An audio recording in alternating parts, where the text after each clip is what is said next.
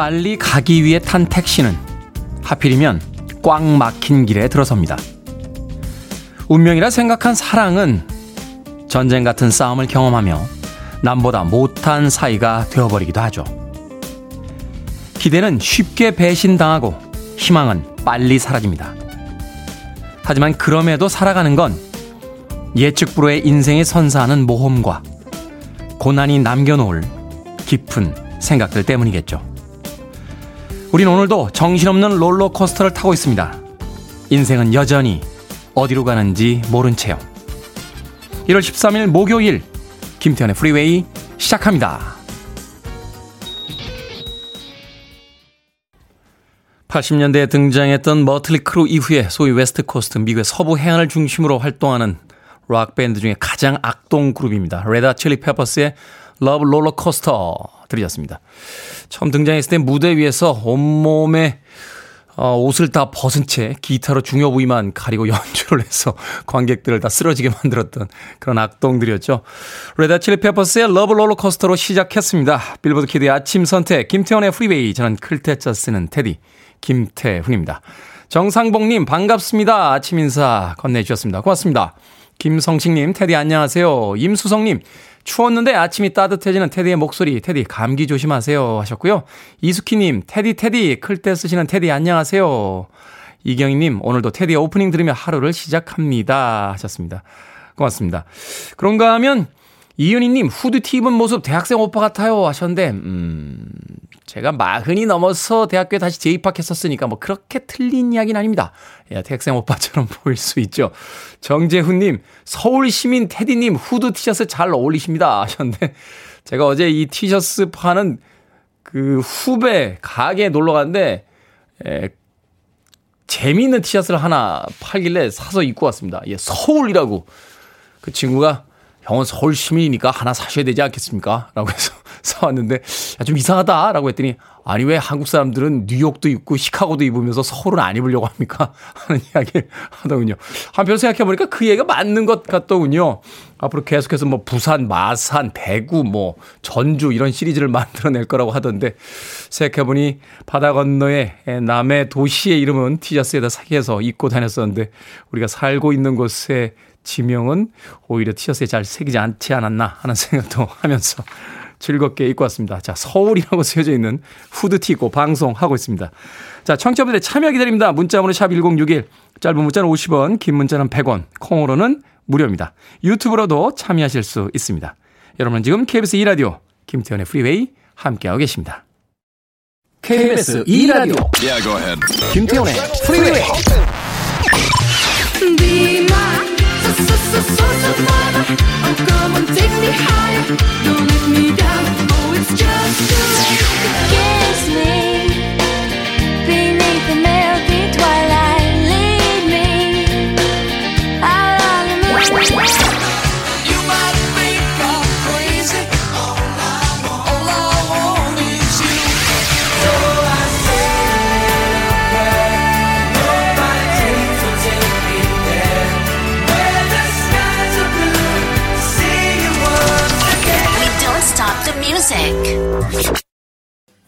차분하면서도 분위기 있는 곡이었죠. 이터널의 스테이 들으셨습니다. 자, 구육공사 님, 깜찍이 김태현님의 프리웨이 저 여섯 시부터 기다렸습니다. 오늘도 굿모닝이라고 하셨습니다. 방송은 일곱 시부터 시작되는데 여섯 시부터 기다리셨다고요? 케이비에스 이 라디오 여섯 시에도 좋은 방송 하고 있으니까 일찍부터 즐겨주시길, 하루 종일 들어주시길 부탁드리겠습니다. 구육공사 님. 이경희님, 테디 오프닝 멘트 직접 쓰시나요? 항상 오늘은 무슨 이야기일까 귀를 쫑긋하게 만듭니다 하셨습니다. 다른 건 몰라도 오프닝은 직접 어, 쓰려고 합니다. 아, 그런데 가끔요, 그 오프닝이 이 이야기 지난번에 했던 이야기 아닌가 하는 생각이 들 때가 있습니다. 그때마다 반성하죠. 왜냐하면 똑같은 이야기를 반복한다는 건 음, 세상을 사는데 그냥 관성적으로 살아온 것이 아닐까. 매번 가는 데만 가고 하는 생각만 하고 먹던 것만 먹었기 때문이 아닐까 반성을 좀 합니다. 조금 새로운 것을 시도해 보려고 하고 또 그래야지만 또 아침마다의 오프닝 멘트가 조금씩 바뀌지 않을까.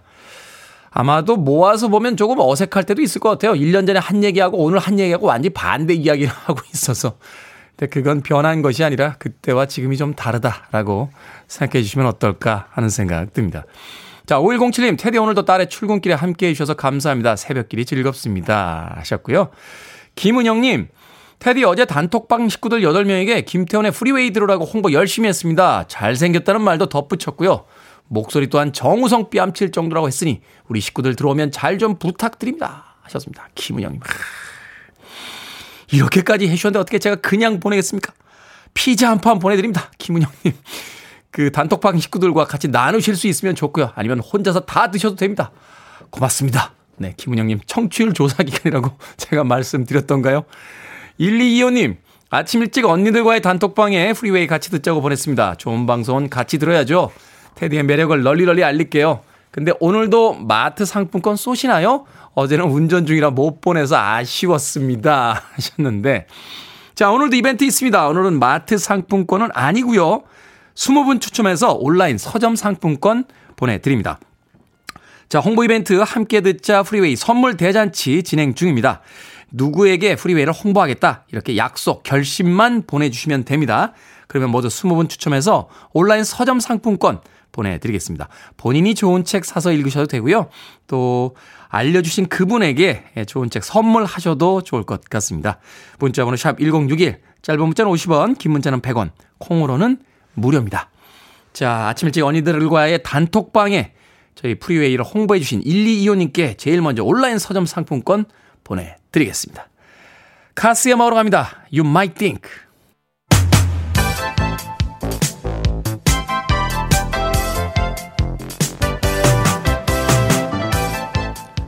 이 시각 뉴스를 깔끔하게 정리해드립니다. 뉴스브리핑 캔디 전혜연 시사평론가와 함께합니다. 안녕하세요. 안녕하세요. 와, 여기 많은 분들이 홍보 열심히 네. 해주신다는 글을 보니까요.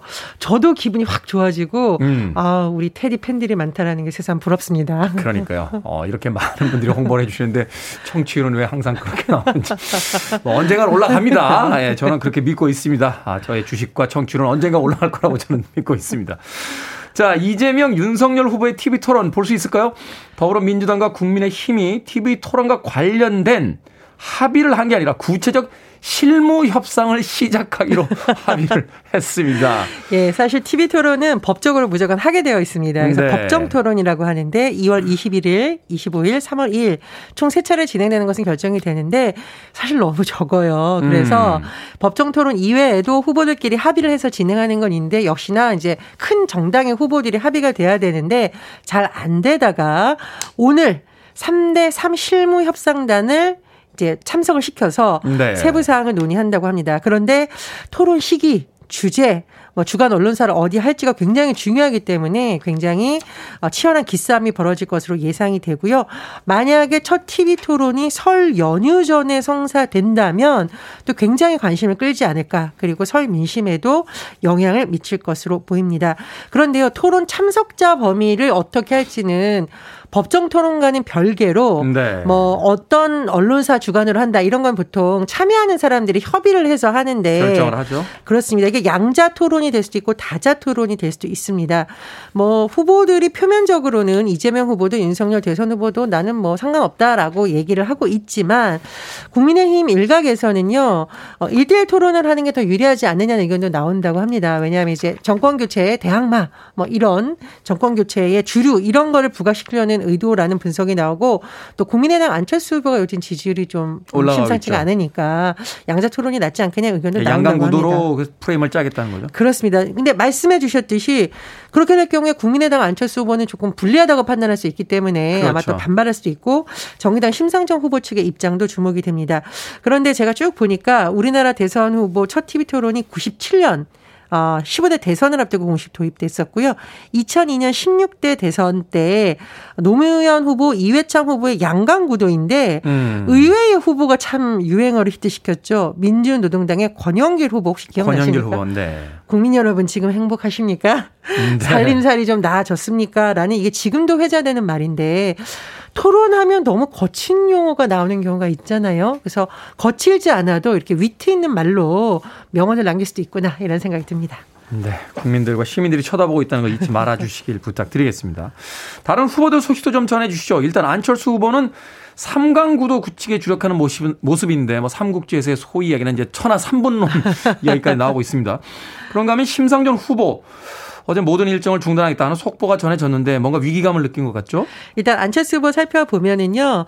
단일화에 대해서는 선을 긋고 있죠. 단일화는 생각해본 적 없다. 국민통합 내각으로 만드는 것이 옳은 방향이다라고 하고 또 하나 이제 양쪽 두 후보를 모두 비판하는 전략을 쓰고 있습니다. 그래서 이재명, 윤석열 후보 모두 도덕적인 약점이 있다. 이렇게 계속 비판을 하고 있고요. 정의당 심상정 후보가 어젯밤 공지를 통해서 모든 일정을 중단하겠다 이렇게 밝혔는데요. 구체적인 이유는 아직 공식적으로 나오지 않았고요. 다만 현재의 선거 상황을 보면서 최근에 뭐 지지율 문제라든가 이런 것을 더 고민하고 전면 개편이 필요하다라는 판단을 한 것이 아니냐라는 관측이 나오고 있습니다. 하지만 후보 사퇴나 단일화를 고려하는 건 아니라고 심상정 후보 측이 밝히기도 했습니다. 네. 자, 안타까운 소식입니다. 광주의 한 아파트 공사 중에 붕괴 사고가 발생을 했습니다. 사고 현장에서 실종된 작업자들 현재 수색이 어떻게 되고 있습니까? 예, 십일일 사고가 발생했죠. 광주 서구의 화정 아이파크 공사 현장에서 이 이십삼층에서 삼십팔층 외벽과 구조물이 붕괴됐습니다. 네. 작업자 한 명이 병원으로 옮겨졌고 지금 여섯 명은 연락이 두절된 상태입니다. 실종자 수색 작업이요. 십일일, 십이일 이틀째 진행됐는데 아직까지 뚜렷한 어떤 성과가 있다는 소식은 들리지 않고 있습니다. 지금 소방당국이 밝힌 아. 내용을 보면 뭐 열화상 카메라를 장착한 드론이라든가 구조견이라든가 대원들을 어제 투입해 수색을 했는데 이게 좀 붕괴 위험이 있다라고 해요. 그래서 수색이 추가 붕괴가 될 수 있다는 거죠? 그렇습니다. 그럼 이제 구조를 하러 갔던 분들도 위험해질 수 있기 때문에 일단 어제 저녁에 수색이 중단됐고 오늘 아마 재개될 것으로 알려지고 있습니다. 그리고 지금 경찰이 본격적으로 수사에 착수했는데요. 아파트 공사장의 책임인 현대산업개발현장소장 피의자 신분으로 입건을 했습니다. 적용 혐의가 업무상 과실치사상이고요. 고용노동부에서도 아파트 공사장 현대산업개발에 대해 특별 감독을 얘기했고 국토교통부는 사고조사위원회를 꾸려서 앞으로 두 달 동안 활동할 예정입니다. 시공사인 현대산업개발에서 사과를 했습니다만 아, 좀 저는 이런 사고가 날 때마다 뭐 사과를 안 하는 것보단 낫습니다만 사고가 일어나지 않도록 기업에서 정말 더 신경을 써야 되는 거 아닌가 이런 안타까움이 있고요. 광주광역시에서는 사고 원인이 밝혀질 때까지 현대산업개발이 광주에서 진행 중인 모든 건축 현장에 대해 공사 중지 명령을 내렸습니다. 다른 뉴스 보니까 뭐 오일마다 한 층씩 올라왔다 뭐 이런 기사도 있었고 또 한편으로 눈살을 찌푸리게 하는 건 아직 실종자 수색이 안 끝났는데요. 몇몇 언론들 아파트 가격 하락 뭐 이런 기사를 싣고 있어요. 이게 참. 예, 그, 지금 실종된 분들의 가족분들이 그 추위에 떨면서 정말 할 수만 있다면 내가 구조라도 하고 싶다는 말씀 하고 있거든요. 네. 언론도 이런 일에 대해서는 조금 더 차분하게 좀 보도를 해야 되지 않을까 그런 생각이 듭니다. 자, 어제도 전해드렸던 코로나십구 먹는 치료제 소식입니다. 처방 및 투약 일정 발표가 됐죠? 예, 먹는 치료제인 화이자 팍스로비드 이만 여명분이 이제 십삼일 국내에 도입되죠. 오늘 오고 내일부터 바로 투약된다고 합니다. 누구에게 우선 공급하냐 정해졌는데요. 증상이 나타난 후 오일 이내에 중증으로 진행될 위험이 높은 경증, 중등증 환자 가운데 고령층 그리고 면역 저하자라고 하고요. 재택치료를 받거나 생활치료센터에 입소한 환자가 투약 대상입니다. 이게 뭐 미접종자, 백신 미접종자를 넣어야 되나 말아야 되냐 뭐 일각에서 논란이 있었지만 별도로 구분하지 않겠다. 미접종자 차별하지 않겠다라고 방역당국이 밝혔습니다. 이 어제요 예행 연습이 있었다고 합니다. 그래서 먹는 음. 치료제가 어떻게 처방되고 전달되는지 좀 쉽게 알 수 있게 있었는데 재택치료자가 비대면 진료로 약을 처방받습니다. 그럼 해당 의료기관에서 정해진 약국에 처방전을 보내요. 그럼 보호자나 보건소 관계에다가 약을 대신 약국에서 받아서 환자에게 전달하는 이런 방식이 될 것으로 보입니다. 우리가 뭐 게임 체인저라는 말 쓴 적이 있잖아요. 그렇죠. 지금 뭐 오미크론 변이도 워낙 유행 상황이 쉽게 꺾이지 않고 있는데 이 먹는 치료제가 어떤 이런 역할을 할 수 있을지 주목이 됩니다. 코로나 올해는 좀 제발 종식이 됐으면 좋겠습니다. 자, 시사 엉뚱 퀴즈 오늘 문제 어떤 문제입니까? 예, 시사 엉뚱 퀴즈는 제가 아니라 우리 작가님들이 기지를 네. 발휘해서 쓰십니다. 미리 밝히고요. 자, 안철수 후보가 삼강 구도 구축에 주력한다는 소식 전해드렸습니다. 안철수 후보는 삼강 구도를 지향하는데 우리 어렸을 때 삼강 오륜 외운 적도 있었죠. 네. 오늘의 시사 엉뚱 퀴즈 나갑니다. 사람 사이에 도리를 담은 오륜 중에서 친구 사이에 믿음을 가져야 한다는 가르침은 무엇일까요? 일 번 붕우유신, 이 번 구척장신, 삼 번 옥신각신, 사 번 댄싱머신. 정답하시는 분들은 지금 보내주시면 됩니다. 재미있는 오답 포함해서 총 열 분께 아메리카노 쿠폰 보내드립니다. 사람 사이에 도리를 담은 오륜 중에서 친구 사이에 믿음을 가져야 한다 하는 가르침은 무엇일까요? 일 번은 붕우유신, 이 번은 구척장신, 삼 번은 옥신각신, 사 번은 댄싱머신 되겠습니다. 문자번호 샵 일공육일, 짧은 문자는 오십 원, 긴 문자는 백 원, 콩으로는 무료입니다. 뉴스브리핑 전혜연 시사평론가와 함께했습니다. 고맙습니다. 감사합니다.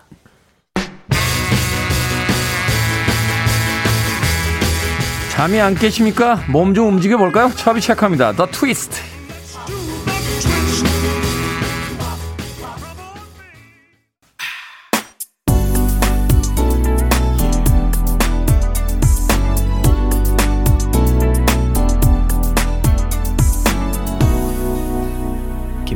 Freeway.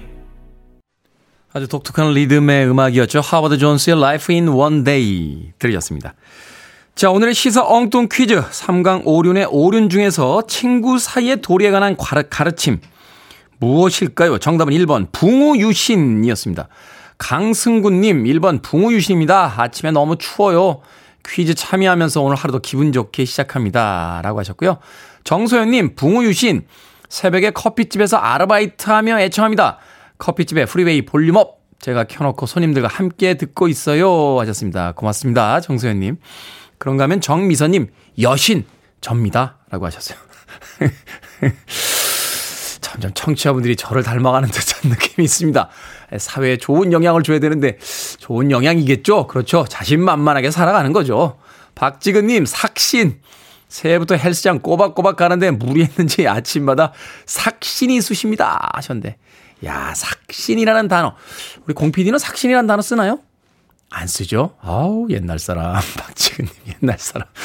알아듣는 전화 쓰시는 박지근님이나 참 옛날 사람 티가 납니다. 자, 칠육구일님 티격태격, 옥신각신, 친구 사이는 싸우다 정든 친구가 오래갑니다 하셨는데, 이야기는 맞으면서도 틀리고 틀리면서도 맞는 이야기 같아요. 옥신각신 싸우다가 아, 다행히 헤어지지 않은 친구는 오래 가는 거죠. 그런데 많은 사람들은 옥신각신 티격태격 싸우다가 그만 헤어지고 맙니다. 그러니까 맞으면서도 또 틀린 이야기고 틀리면서도 맞는 이야기가 될 수도 있겠네요. 될 수 있으면 안 싸우는 게 좋죠. 케이 일이삼일일구칠이칠님 새신, 새신을 신고 뛰어보자 팔짝이라고 하셨는데, 자, 새신을 신고 뛰어보자 팔짝. 어, 이것도 옛날 사람, 옛날 사람. 다 옛날에 저희들이 재밌어했던 그런 표현들이었습니다. 자, 방금 소개해드린 분들 포함해서요, 모두 열 분에게 아메리카노 쿠폰 보내드립니다. 당첨자 명단 방송이 끝난 후에 김태현의 프리웨이 홈페이지에서 확인할 수 있습니다. 콩으로 당첨되신 분들은요, 방송 중에 이름과 아이디 문자로 보내드리겠습니다. 모바일 쿠폰 보내드리니까요, 문자번호 샵 일공육일, 짧은 문자 오십 원, 긴 문자 백 원 드는 이 문자로 이름과 아이디, 콩으로 당첨되신 분들은 다시 한번 보내주시길 부탁드립니다. 그리고 이벤트 월요일부터 계속해서 진행 중이죠. 매일 매요일 다른 선물 보내드리고 있습니다. 함께 듣자 프리웨이 선물 대잔치.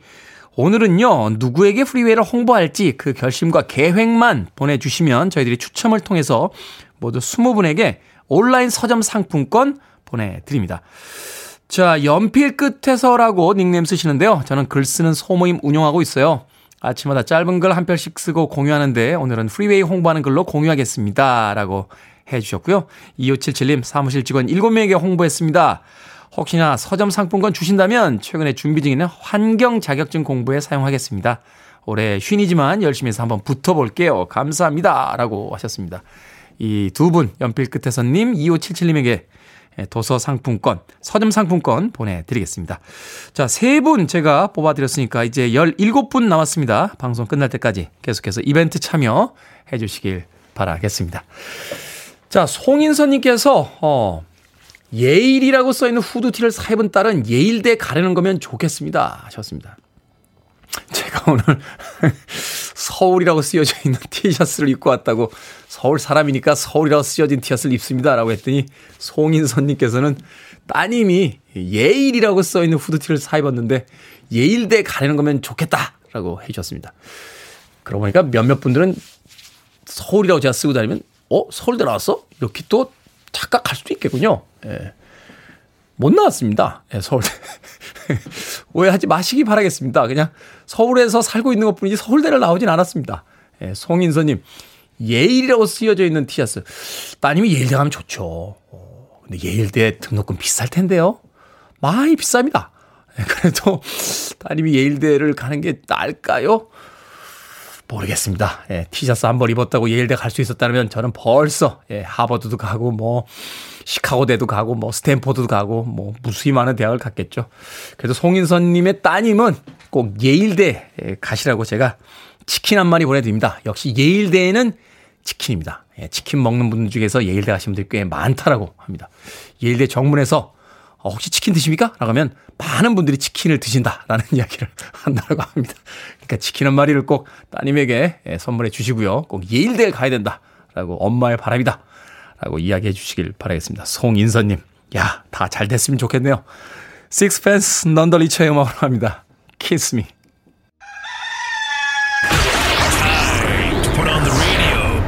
김태훈의 Freeway. Are you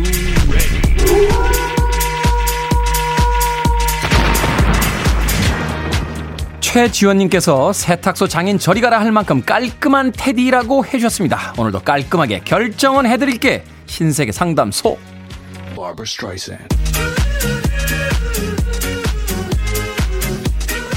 칠오칠삼님 설날 선물 선택하라고 하네요. 테디가 골라주면 그걸로 할게요.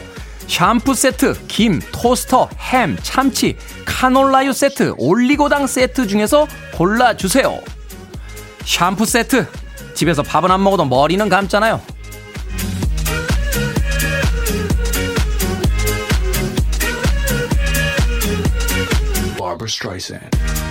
익명으로 정모님, 아버지가 젊은 시절 하셨던 목걸이를 주셨는데 부담스러운 디자인이라 잊어버린 척 두고 왔습니다. 솔직하게 제 스타일 아니니까 동생 주라고 할까요? 아니면 그냥 받아야 할까요? 그냥 받으세요. 나 싫은 거 남에게 미루는 거 아닙니다.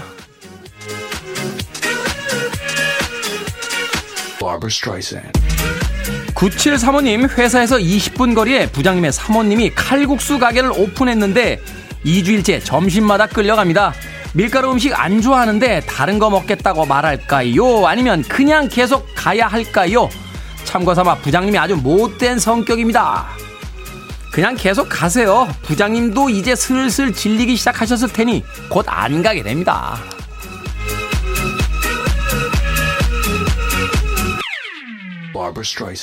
구팔칠공님 제가 뻔히 아는 길인데 내비게이션이 자꾸 우회하라고 합니다. 그냥 갈까요? 아니면 내비게이션이 가라는 대로 갈까요? 내비가 가라는 대로 가세요. 내비가 그럴 땐 다 그럴 만한 이유가 있다니까요. 오늘도 깔끔하게 고민 해결. 방금 네 분에겐 선물도 보내드립니다. 이렇게 결정이 힘든 고민 있으시면 방송 중에 보내주시면 됩니다. 문자번호 샵 일공육일, 짧은 문자 오십 원, 긴 문자 백 원, 콩으로는 무료입니다.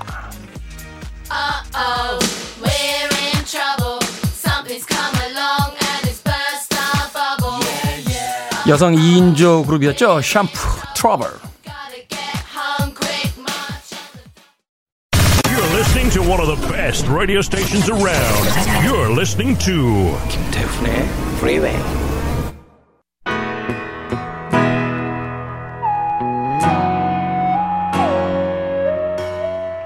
빌보드 키드의 아침 선택 케이비에스 이 라디오 김태원의 프리웨이 함께하고 계십니다. 일 부 끝곡은 칠팔이일님의 신청곡이요. 렉스 스미스의 You Take My Breath Away 듣습니다. 저는 이 부에서 뵙겠습니다. You...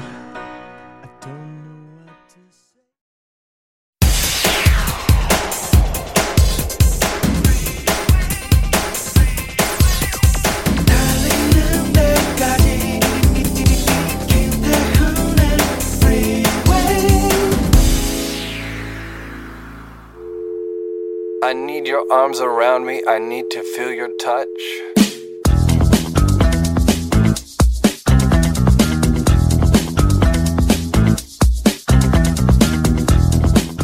제이제이님, 잘생김의 기준을 확 바꿔주신 테디께 감사하고 싶습니다. 테디 보면서 잘생김이란 이런 걸 수도 있겠다 하는 생각이 들더라고요. 구사칠칠님, 매일 방송에서 잘생겼다고 해서 인터넷 검색해봤습니다. 동명인들 중에서 잘생긴 분은 다른 직업이던데 잘생겼다는 디제이는 어디 있나요? 다들 세뇌되고 있는 건가요?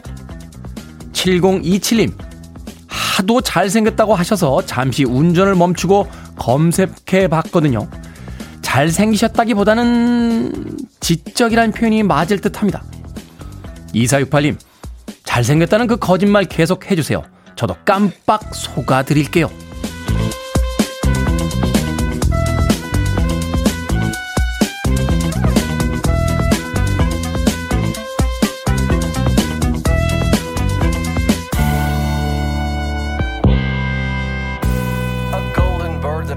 뭐든 읽어주는 남자, 오늘은 청취자분들이 보낸 문자 읽어드렸습니다. 요즘 이렇게요, 저의 잘생김을 의심하는 문자가 가끔, 아주 가끔 들어옵니다. 며칠 전에는 한 초등학생이 화를 내더군요. 잘생겼다고 해서 봤는데 아저씨 안 잘생겼어요 하면서. 불쾌하냐고요? 아니요, 안타까울 뿐입니다. 예술을 이해하는 데는 확실히 공부가 필요하구나 하는 생각을 하게 됩니다. 이런 잘생김을 즐기지 못하다니 안타까울 뿐이죠. 어두운 곳에 있다가 갑자기 밝은 빛을 보면 앞이 제대로 보이지 않는 뭐 그런 걸까요? 제이제이님, 구사칠칠님, 칠공이칠님, 이사육팔님, 프리웨이 꾸준히 보고 들으시면서 어느 순간 안목이 높아지시길 진심으로 바라봅니다. 저는 잘생겼으니까요. I'm too sexy for my love, too sexy for my love, love. Right Said Fred의 I'm too sexy 들으셨습니다. 이 곡으로 김태현의 프리웨이 이 부 시작했습니다. 앞서 일상의 재발견, 우리 하루를 꼼꼼하게 들여다보는 시간이었죠.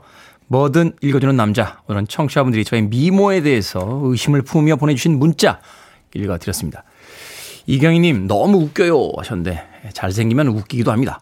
사삼일칠님, 테디님 목소리, 목소리가 잘생겼어요. 하, 목소리는 뭐 거의 백만불이죠. 공삼이칠님, 그 대신 목소리가 너무너무 멋있잖아요. 그 대신이라니요.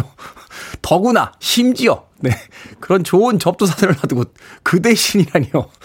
사일이님, 멋지십니다. 본받고 싶어요. 신지은님, 와, 정신의 승리라고 하셨는데, 역시 중요한 건 정신력 아니겠습니까? 우리가 뭐 월드컵 사강 체력으로만 나갔습니까? 정신력으로 나간 겁니다. 신지은님.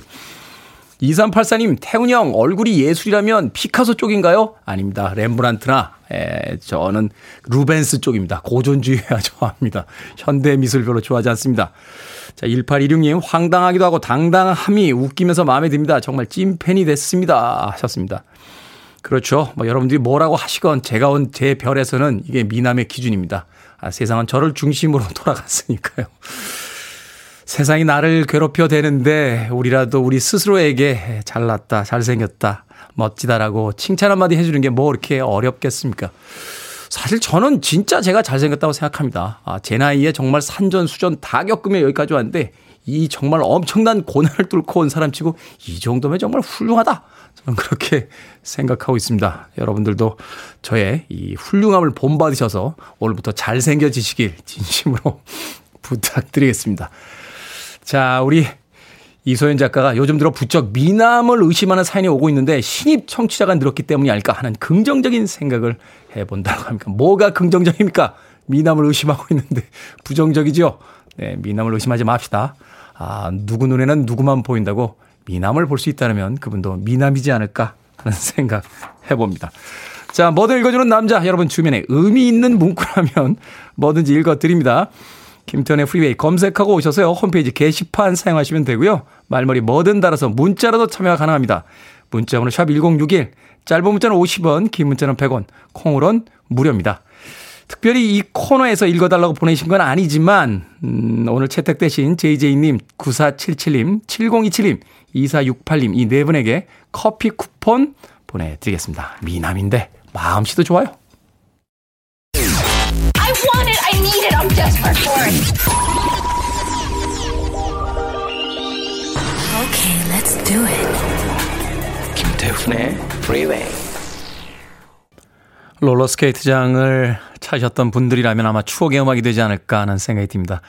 윤수연 씨께서 신청해 주신 시시캐치의 소울 서바이버, 이어진 곡은 케이 칠구육삼이이구삼님이 신청해 주신 루사론의 스위스보이까지 두 곡의 음악 이어서 들려드렸습니다. 자, 팔육공일님, 눈이 오나 비가 오나 새벽에 농장으로 출근을 하는데요. 늘 느끼지만 참 하루를 일찍 시작하는 사람들이 많구나 합니다. 항상 이 시간을 함께해 주셔서 감사합니다 하셨습니다. 아침에 참 열심히 부지런히 사시는 분들이 많죠. 저도 사실은 어, 프리랜서 생활을 한 지가 오래됐기 때문에 오전에는 일을 잘 하지 않고 오히려 밤늦게 일을 하는 그런 일정이 많았는데, 이 아침 라디오를 시작하면서 새벽에 집을 나서다 보면 그 시간부터 벌써 일을 하고 계신 분들 계시고요. 또 많은 분들이 일터를 향해서 가고 계신 분들이 많습니다. 우리가 의식하지 못할 때, 또 자고 있을 때, 다른 일을 하고 있을 때 그렇게 각자 묵묵히 일을 하시는 분들이 계시기 때문에 우리의 삶이 유지되고 있는 건 아닐까 하는 생각 해봤습니다. 이 아침에 일하시는 모든 분들 다시 한번 힘내시라고 응원의 메시지 전하고 싶습니다. 팔육공일님의 사연 소개해드렸습니다. 칠오공사님, 아빠가 삼십오년에 교육공무원 마지막 출근이세요. 퇴직하시거든요. 삼십오년간 열심히 아이들을 가르치신 아빠께 수고했다고 전하고 싶습니다. 아침마다 해피 에프엠 들으며 출근했는데 오늘이 아빠랑 듣는 마지막이에요. 아빠 수고하셨어요. 사랑해요. 라고 하셨습니다. 삼십오년간이나 아이들을 가르쳐주신 선생님이셨군요. 칠오공사님의 아빠. 롤케이크 보내드릴게요. 어, 조촐하지만 그래도 아빠와 함께 오늘 하루 그 마지막 출근 또 축하해 주셨으니까요. 마지막 퇴근도 함께해 주시길 바라겠습니다. 삼십오년간 한 가지 일을 한다는 건 어떤 기분일까요? 저는 사실 사회에 나온 뒤에 지금까지 직업의 숫자를 세봤더니 한 열여섯가지인가요? 뭐 그 정도 되는 것 같아요.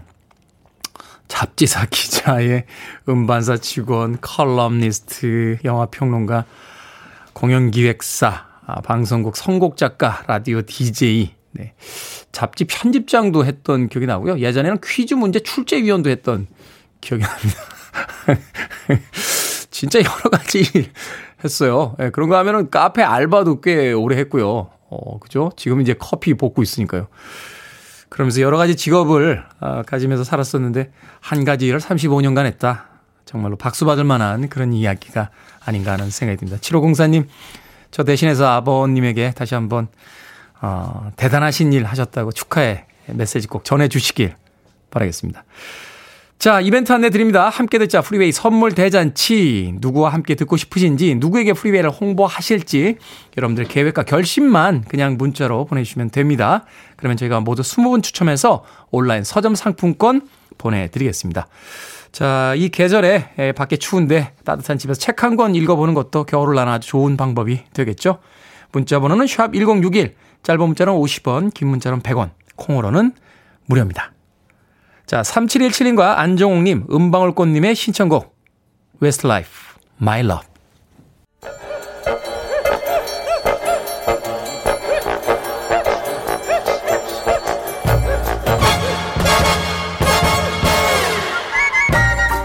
온라인 세상 속 촌철살인 해학과 위트가 돋보이는 댓글들을 골라봤습니다. 댓글로 본 세상.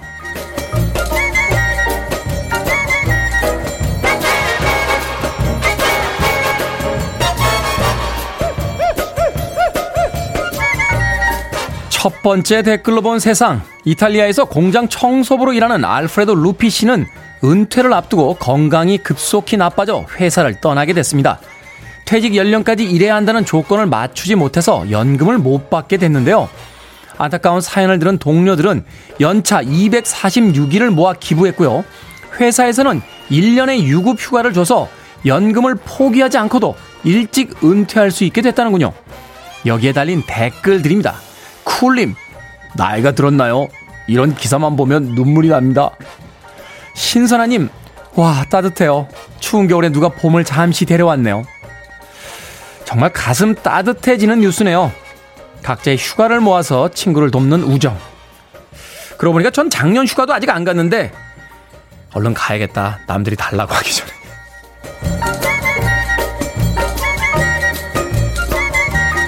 두 번째 댓글로 본 세상. 이천이십년 십일월 데뷔전을 시작으로 오전 사승 일무 이케이오 전적을 가진 여성 프로복서가 화제입니다.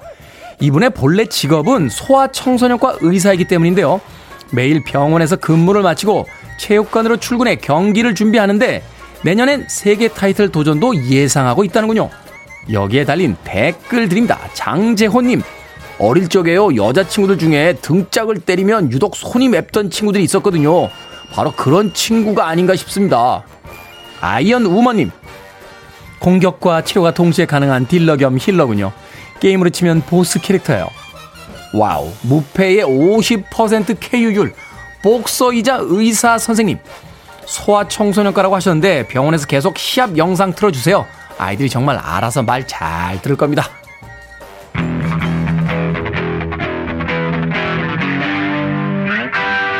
혹시 물속에서 이 생선 보신 적 있습니까? 저는 본 적 있습니다. 하트입니다. 바라쿠다.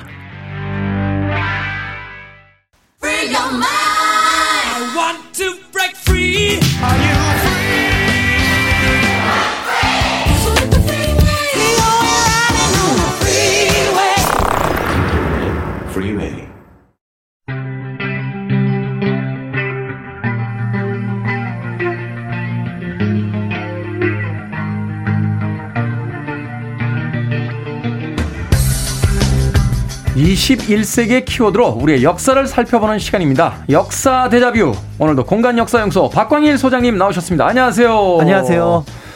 자, 대선전이 치열해지면서 전 국민의 관심이 이제 차기 청와대의 그 주인이 누가 될 것이냐 이렇게 쏠리고 있는데, 청와대 구 본관이 있던 자리, 원래 경복궁 후원이라는 어, 기사를 봤습니다. 맞습니다. 어, 경복궁 후원, 육문당과 육무당이 있던 곳이거든요. 네. 그래서 사실은 예전에 경복궁을 조금 더 자세하게 그리면 북쪽으로 좀 볼록 튀어나온 혹 부분이 있는데 그게 지금의 청와대 자리라고 보시면 될 것 같습니다. 아, 거기가 거기 이렇게 돌출돼 있었는데 그렇죠. 거기를 이제 지금 청와대로 쓰고 있다. 그렇습니다. 아. 그래서 이제 처음에는 이제 거기가 이제 지금의 청와대로 된 내력은 조금은 아픈 역사를 갖고 있는데요. 총독이 이제 총독부가 이전을 하게 되면서 거기에 관사를 다시 짓게 되고요. 관사, 그러니까 소위 얘기해서 총독부 사람들이 이제 머무는 곳. 그렇죠. 음. 어, 그래서 이제 그 총독이 머무는 곳을 쓰다가 대한민국 건국 이후에 이제 거기를 경무대라고 이름을 불러서 대통령이 쓰다가 이승만 정권 시절에 그러다가 이제 이공화국 때 청와대라는 이름을 붙였다가 그 다음에 이제 김영삼 대통령 때 야, 그 공간이 너무 좁고 그 다음에 좀 의미도 맞지 않는다 해서 지금의 청와대를 음. 새로 지어서 옮겼기 때문에 이제 아까 말씀하셨던 구, 이제 구. 청와대 본관이라는 표현을 이제 쓰게 되는 거죠. 아, 그렇군요. 네. 그것이 바로 이제 경복궁 후원이었다. 네네네. 지금의 청와대와는 이제 자리가 좀 다른 거죠. 그 바로 앞에 바로 있습니다. 앞에. 네, 하지만 옛날 본관 거기가. 네. 자, 그런데 이렇게 우리가 역사 이야기 하다 보면 가장 많이 등장하는 이 궁이 바로 경복궁이 아닌가 하는 생각이 맞습니다. 들어요. 맞습니다. 네네. 네, 어떤 의미를 지니고 있는 궁궐이기 때문에 또 이렇게 역사 속에 가장 중요한 궁궐로서 이제 등장을 하게 되는지요. 어, 실제로 지금 경복궁과 관련해서 국립고궁박물관에서 이제 그 경복궁 발굴 삼십 주년 특별 기념 전시회를 하고 있습니다. 네. 근데 이 특별전이 이제 혼자 하는 것이 아니라 도심에 있는 세 개의 박물관과 같이 하는데요. 음. 그 주제가 광화문 육백 년 세 가지 이야기. 라는 아. 것으로 이어지게 됩니다. 그래서 실제로 다른 두 전시는 지금 진행하고 있는 서울역사박물관의 한양의 상징대로 육조고리, 그다음에 이제 다음 달에 이제 진행이 될 대한민국 역사박물관의 공간으로 보는 한국현대사 광화문 이렇게 음. 이제 같이 진행이 되는데요. 네. 고궁박물관이다 보니까 전시의 이름이 굉장히 낭만적입니다. 고궁연화. 화양연화도 아니고 고궁연화. 맞습니다. 야, 비슷한 고, 뜻이죠. 고, 그러니까 인생의 궁이 제일 전성기였던 시절, 절정기였던 뭐. 네, 시절, 절정기였던 이럴 때죠. 네, 네. 그러니까 뭐 봄의 경치라고도 쓰지만 보통은 이제 가장 빛나던 해, 빛나던 음. 때, 뭐 이런 식으로 쓰는데요. 그렇죠. 그래서 이제 경복궁이 천구백구십일 년부터 보건공사가 진행이 되었는데 올해로 이제 삼십 주년을 맞이하게 돼서 그 내용의 중간 어떤 단계를 점검하는 전시회라고 볼 수가 있고요. 그런 면에서 이제 경복궁의 이제 전체 모습뿐만 아니라 또 한편으로는 훼손되었을 때 안타까웠던 내용들을 기사나 문학으로 소개를 한다거나, 네. 그리고 이제 가장 또 전성 경기의 모습들을 봄, 여름, 가을, 겨울의 영상을 통해서 보여줌으로써 경복궁의 어떤 모습이었었는지를 알 수 있게 그러나는 모습이라고 볼 수가 있고요. 네. 그런 면에서 이제 오늘 이 전시회와 관련해서 그 배경이 되는 역사, 그러니까 경복궁 건설, 그리고 훼손, 그리고 복원의 과정을 잠깐 살펴보려고 오늘 준비를 했습니다. 네.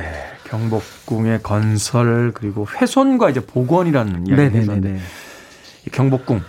임진왜란때 탔죠. 맞습니다. 어, 그럼 언제 복원이 다시 됩니까? 어, 경복궁 같은 경우는 이제 먼저 짚고 넘어가야 될 게 네. 어, 서울에 네 개 또는 다섯 개의 궁궐이 있거든요. 음. 그런데 어떤 궁궐도 경복궁하고는 비교 자체가 불가능합니다.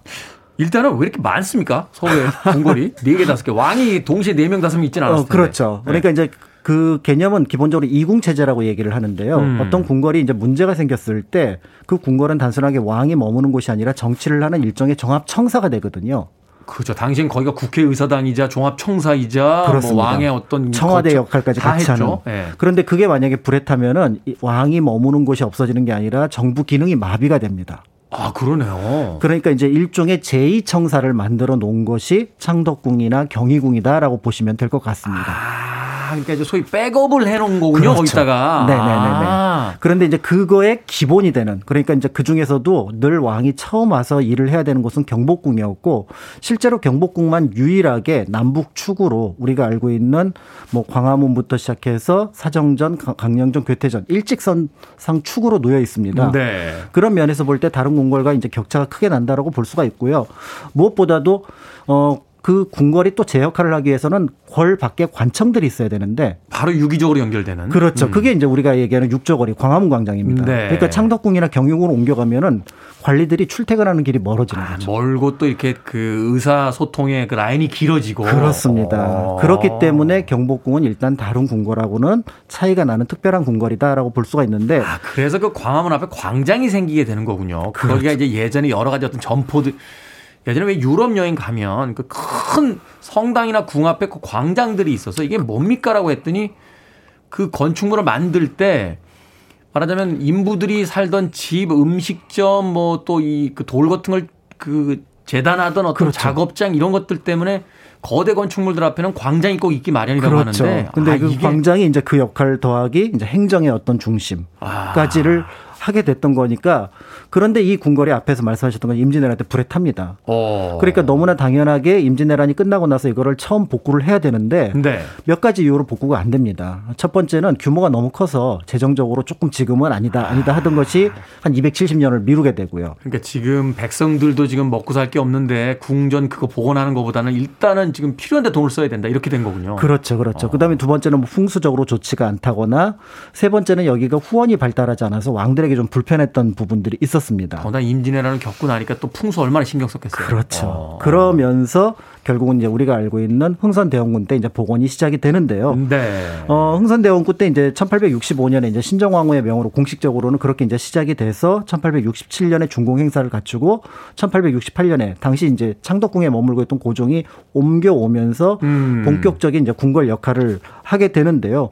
그래서 이제 천팔백칠십일 년까지 이제 공사가 진행이 됩니다. 네. 그게 이제 이제 임진왜란 때 불에 탔던 궁궐을 복원하는 과정이고 이야. 그런데 고종은 여기에 특별하게 공사를 더하기 시작합니다. 칠십삼 년부터. 어떤 공사를 더하는 거죠? 이제 그 뒤에 향원정 일대가 사실은 그 전에는 없었던 공간이었거든요. 오. 그러니까 이 이후에 이제 우리가 알고 있는 뭐 지복제라든지 관문각이라든지 지금 그 북쪽 영역은 사실은 네.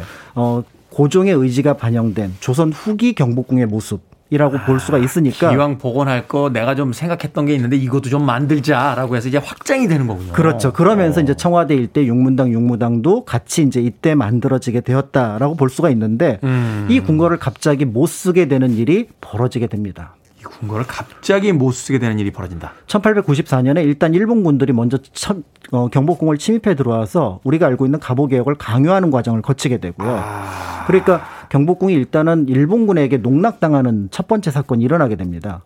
점령당하는 거죠. 외국군에게. 그렇죠. 네. 그런데 그 다음에 천팔백구십오 년에 그 유명한 을미사변이 일어나게 되면서 음. 고종은 더 이상 경복궁에서 자기 몸을 지킬 수 없다고 판단을 하고 틈을 봐서 러시아 공사관으로 옮겨가게 되는데. 네. 아관파천인가요? 맞습니다. 아, 그래서 아관파천이 되면서 다시 이제 경복궁으로 돌아오지 않고 덕수궁으로 가면서 음. 이 경복궁은 그 역할을 다시 멈추게 되는, 어떻게 보면 역사 속으로 이제 사라질 운명을 갖게 되는 건데요. 아. 이제 이 궁궐이 이제 우리가 알고 있는 이제 조금은 어, 음. 아픈 과정으로서의 변화를 이제 시작을 하게 되는 거죠. 고종이 이제 덕수궁까지 옮겨가게 되면서 이제 네. 일제 강점기에 이제 본격화되는 이런 시대를 맞게 된다. 근데 덕수궁 돌담길을 정말 연인이 걸으면 헤어집니까? 어, 그것도 이제 나중에 덕수궁 얘기를 할 때 본격적으로 한번 해드리도록 하겠습니다. 알겠습니다. 아껴두도록 하겠습니다. 자, 음악 한 곡 듣고 와서 계속해서 경복궁에 대한 이야기 나눠보도록 하겠습니다. 우리에게 경복궁이 있다면 프랑스에는 바로 이 궁이 있죠. R. 스튜어트의 The Palace of Versailles 듣습니다.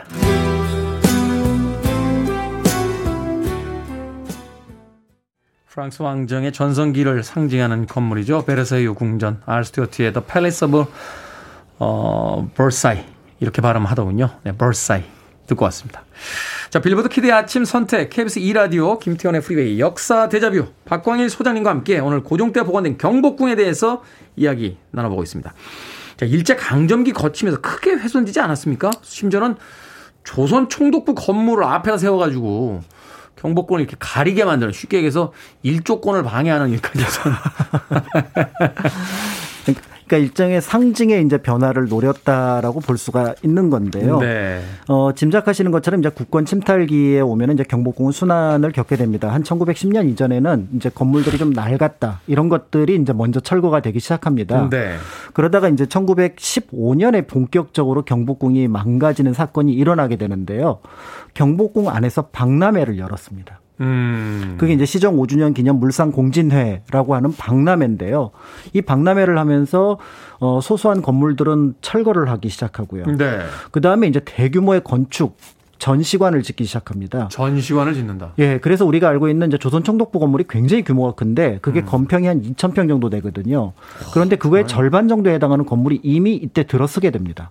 아. 그러니까 우리가 광화문을 딱 들어가게 되면은 굉장히 큰 박람회 건물이 쫙 들어서서 뭔가 사람들을 압도하는, 그리고 이제 이거를 사람들한테 홍보하기 위해서 일본에서부터 관광객들이 밀려들게 함으로써 음. 경복궁의 어떤 역할이나 지위를 완전히 바꿔버리는 역할을 하게 되고요. 한마디로 이제 남의 나라의 어떤 채통과 권위 이런 것들을 다 그냥 바닥으로 내동댕이 치게 만든 거죠. 그렇죠. 그래서 당시 이제 경복궁 전체가 일종의 이제 박람회 지도가 되는, 여기 가면 어떤 전시를 하고 여기 가면 어떤 전시를 하고, 남의 나라의 궁을 하나의 그 저 무슨 박람회장을 만들어 놓은 거죠. 맞습니다. 음. 이러면서 이제 그 크게 이제 망가지게 되고요. 그다음에 이제 창덕궁에서 이제 조그만 불이 났는데 거기 내전에 있었던 희정당하고 이제 대조전이 불에 탔을 때 그것과 같은 역할을 하고 있었던 강령전과 교태전을 뜯어서 옮깁니다. 아, 새로 짓는 게 아니라 뜯어가지고 간다고요? 그렇죠. 그러니까 또 중간에 이제 텅 비어버리게 되는 음. 거고요. 그리고 무엇보다도 이제 앞에 말씀하셨던 것처럼 이제 천구백이십육 년에 여기에 조선 총독부 건물이 들어서게 되면서 네. 경복궁은 말 그대로 이제 어떻게 보면은 제 역할을 하지 못하는 일종의 이제 뒤에 있는 근정전이나 남아 있는 경회로는 어떻게 보면은 조선 총독부의 뭐 정원과 같은 어떤 좀 축소된 역할로 네. 변경, 변모 또는 왜곡되는 그런 모습을 보이게 되는데요. 이 과정에서 이제 광화문도 이제 헐릴 뻔했지만 이제 광화문만은 이제 야나기 문에 오시던 음. 몇몇 사람들의 노력을 통해서 지금의 이제 민속박물관 쪽으로 옮겨갔다가 아, 자리가 원래 거기가 아니군요. 네, 옮겨갔다가 아. 다시 이제 다시 돌아왔습니다. 아, 갔다가 다시 돌아온 거다. 네, 네, 네. 이렇게 됐다고 볼 수가 있는 거죠. 이야, 이게 참 한 건물의 그 순환사가 마치 그 당시에 우리 어 어떤 역사, 우리 민족의 순환사와 닮아 있어서 참 여러 가지 생각을 하게 하네요. 자, 조선 총독부 건물 천구백구십육 년에 완전히 철거가 된 걸로 알고 있습니다. 그때 막 티비에서 생중계하고 그랬어요. 그 돔 뜯어내고 막 이러면서. 맞습니다. 그런데 그렇게 해방 후에 경복궁이 바로 복원되지 못한 이유가 뭡니까? 해방 이후로부터 무려 오십 년이 지나간 뒤에 이제 본격적인 복원 작업들, 조선 총독부 건물의 해체 작업 이런 것들이 이루어졌는데. 그렇죠. 일단은 해방 바로 직후에 한 삼 년 동안은 이게 우리나라 건물이 아니었습니다. 미군정 아, 또 미군정이 또 들어와 있었군요. 네, 미군정청이 이제 청사 건물로 썼기 때문에 그걸 우리가 인수를 받은 건 천구백사십팔 년 이후가 되는데요. 삼 년이나 지난 후에. 어, 당시 이제 공식적으로 뭐 대통령은 이제 이 건물을 헐어야 된다라고 얘기를 했지만 사실은 그거를 대체할 만한 역할을 할 수 있는 다른 건물이 없었습니다. 음. 그래서 그 건물이 대체로 들어선 게 천구백육십 년 지금 이제 대한민국 역사박물관하고 미국 대사관 건물이 이제 청사로 들어서게 되면서 그 역할을 대체할 건물이 들어서게 됐는데요.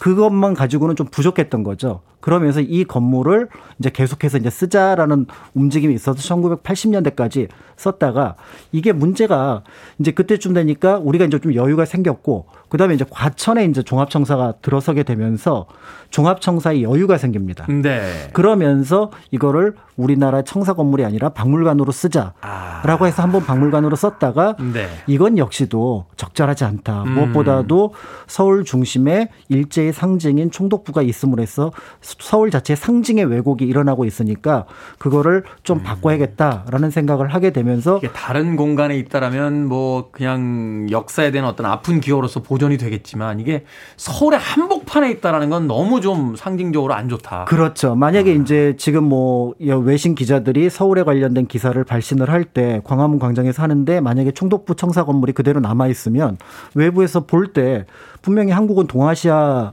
역사를 그러네요. 가진 나라인데 음. 저 서양식 건물은 뭘까?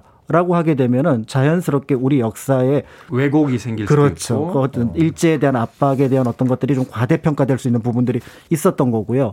무엇보다도 경복궁을 원래 모습대로 찾기 위해서는 이것이 이제 철거되어야 된다라고 얘기를 하게 됐는데요. 그런 부분에 사실은 논쟁이 없었던 것은 아닙니다. 예를 들어서 이것도 역사고 그다음에 경복궁도 역사인데 아픈 것도 역사인데 두 개 다 우리의 역사인데 현재 쓰는 것이 아닌데 그것을 복원할 필요가 있겠느냐라는 논의가 있겠지만 사실은 이제 경복궁은 그 상징과 더불어서 한편으로는 그 위치가 갖고 있는 문제들이 음, 굉장히 크기 때문에 위치가 문제였다. 예, 그런 면에서 볼 때 이제 경복궁은 경복궁 자체만으로 존재할 수가 없는 거죠. 예를 들어서 경복궁 사진을 찍으면 그 뒤에 북악산하고 인왕산이 한꺼번에 들어오거든요. 그렇죠. 이게 이제 서울의 모습이고요. 그다음에 이제 경복궁을 통해서 육조 거리라든지 그다음에 북촌, 그다음에 삼청동 이런 것들을 이해할 수 있기 때문에 그런 면에서 볼 때 이제 경복궁이라고 하는 것들은 단순한 하나의 역사 현장을 넘어서서 현재 대한민국의 상징 공간으로 자리를 잡을 수 있지 않을까. 그런 면에서 복원이 이루어지고 있다라고 볼 수가 있을 것 같습니다. 소위 우리가 이야기하는 건물의 파사드군요. 서울의 파사드, 서울의 바로 전면이 바로 거기 있기 때문에. 네. 제가 오늘 서울이라고 티셔츠 입고 왔습니다. 네. 자, 이 경복궁 임진왜란 이전과 그 이후로 이제 나눠지게 될 텐데 지금 복원하고 있는 것은 언제를 기준으로 하는지 짧게 설명해 주십시오. 어, 지금까지 가장 완성이 되었던 천팔백팔십팔 년 정도를 염두에 두고 있고요. 천팔백팔십팔 년. 한 이천사십오 년까지 복원 계획을 잡고 있습니다. 이천사십오 년까지. 네네네. 한마디로 천천히 제대로 복원하겠다 그런 의지를 가지고 있군요. 자, 우리의 경복궁 아무쪼록 그 위풍당당한 모습을 다시 한번 어, 멋지게 우리 앞에 좀 드러내주길 바라봅니다. 역사 데자뷰, 오늘은 우리 근현대사를 담고 있는 경복궁의 과거와 현재를 살펴봤습니다. 공간역사연구소 박광일 소장님과 함께했습니다. 고맙습니다. 감사합니다.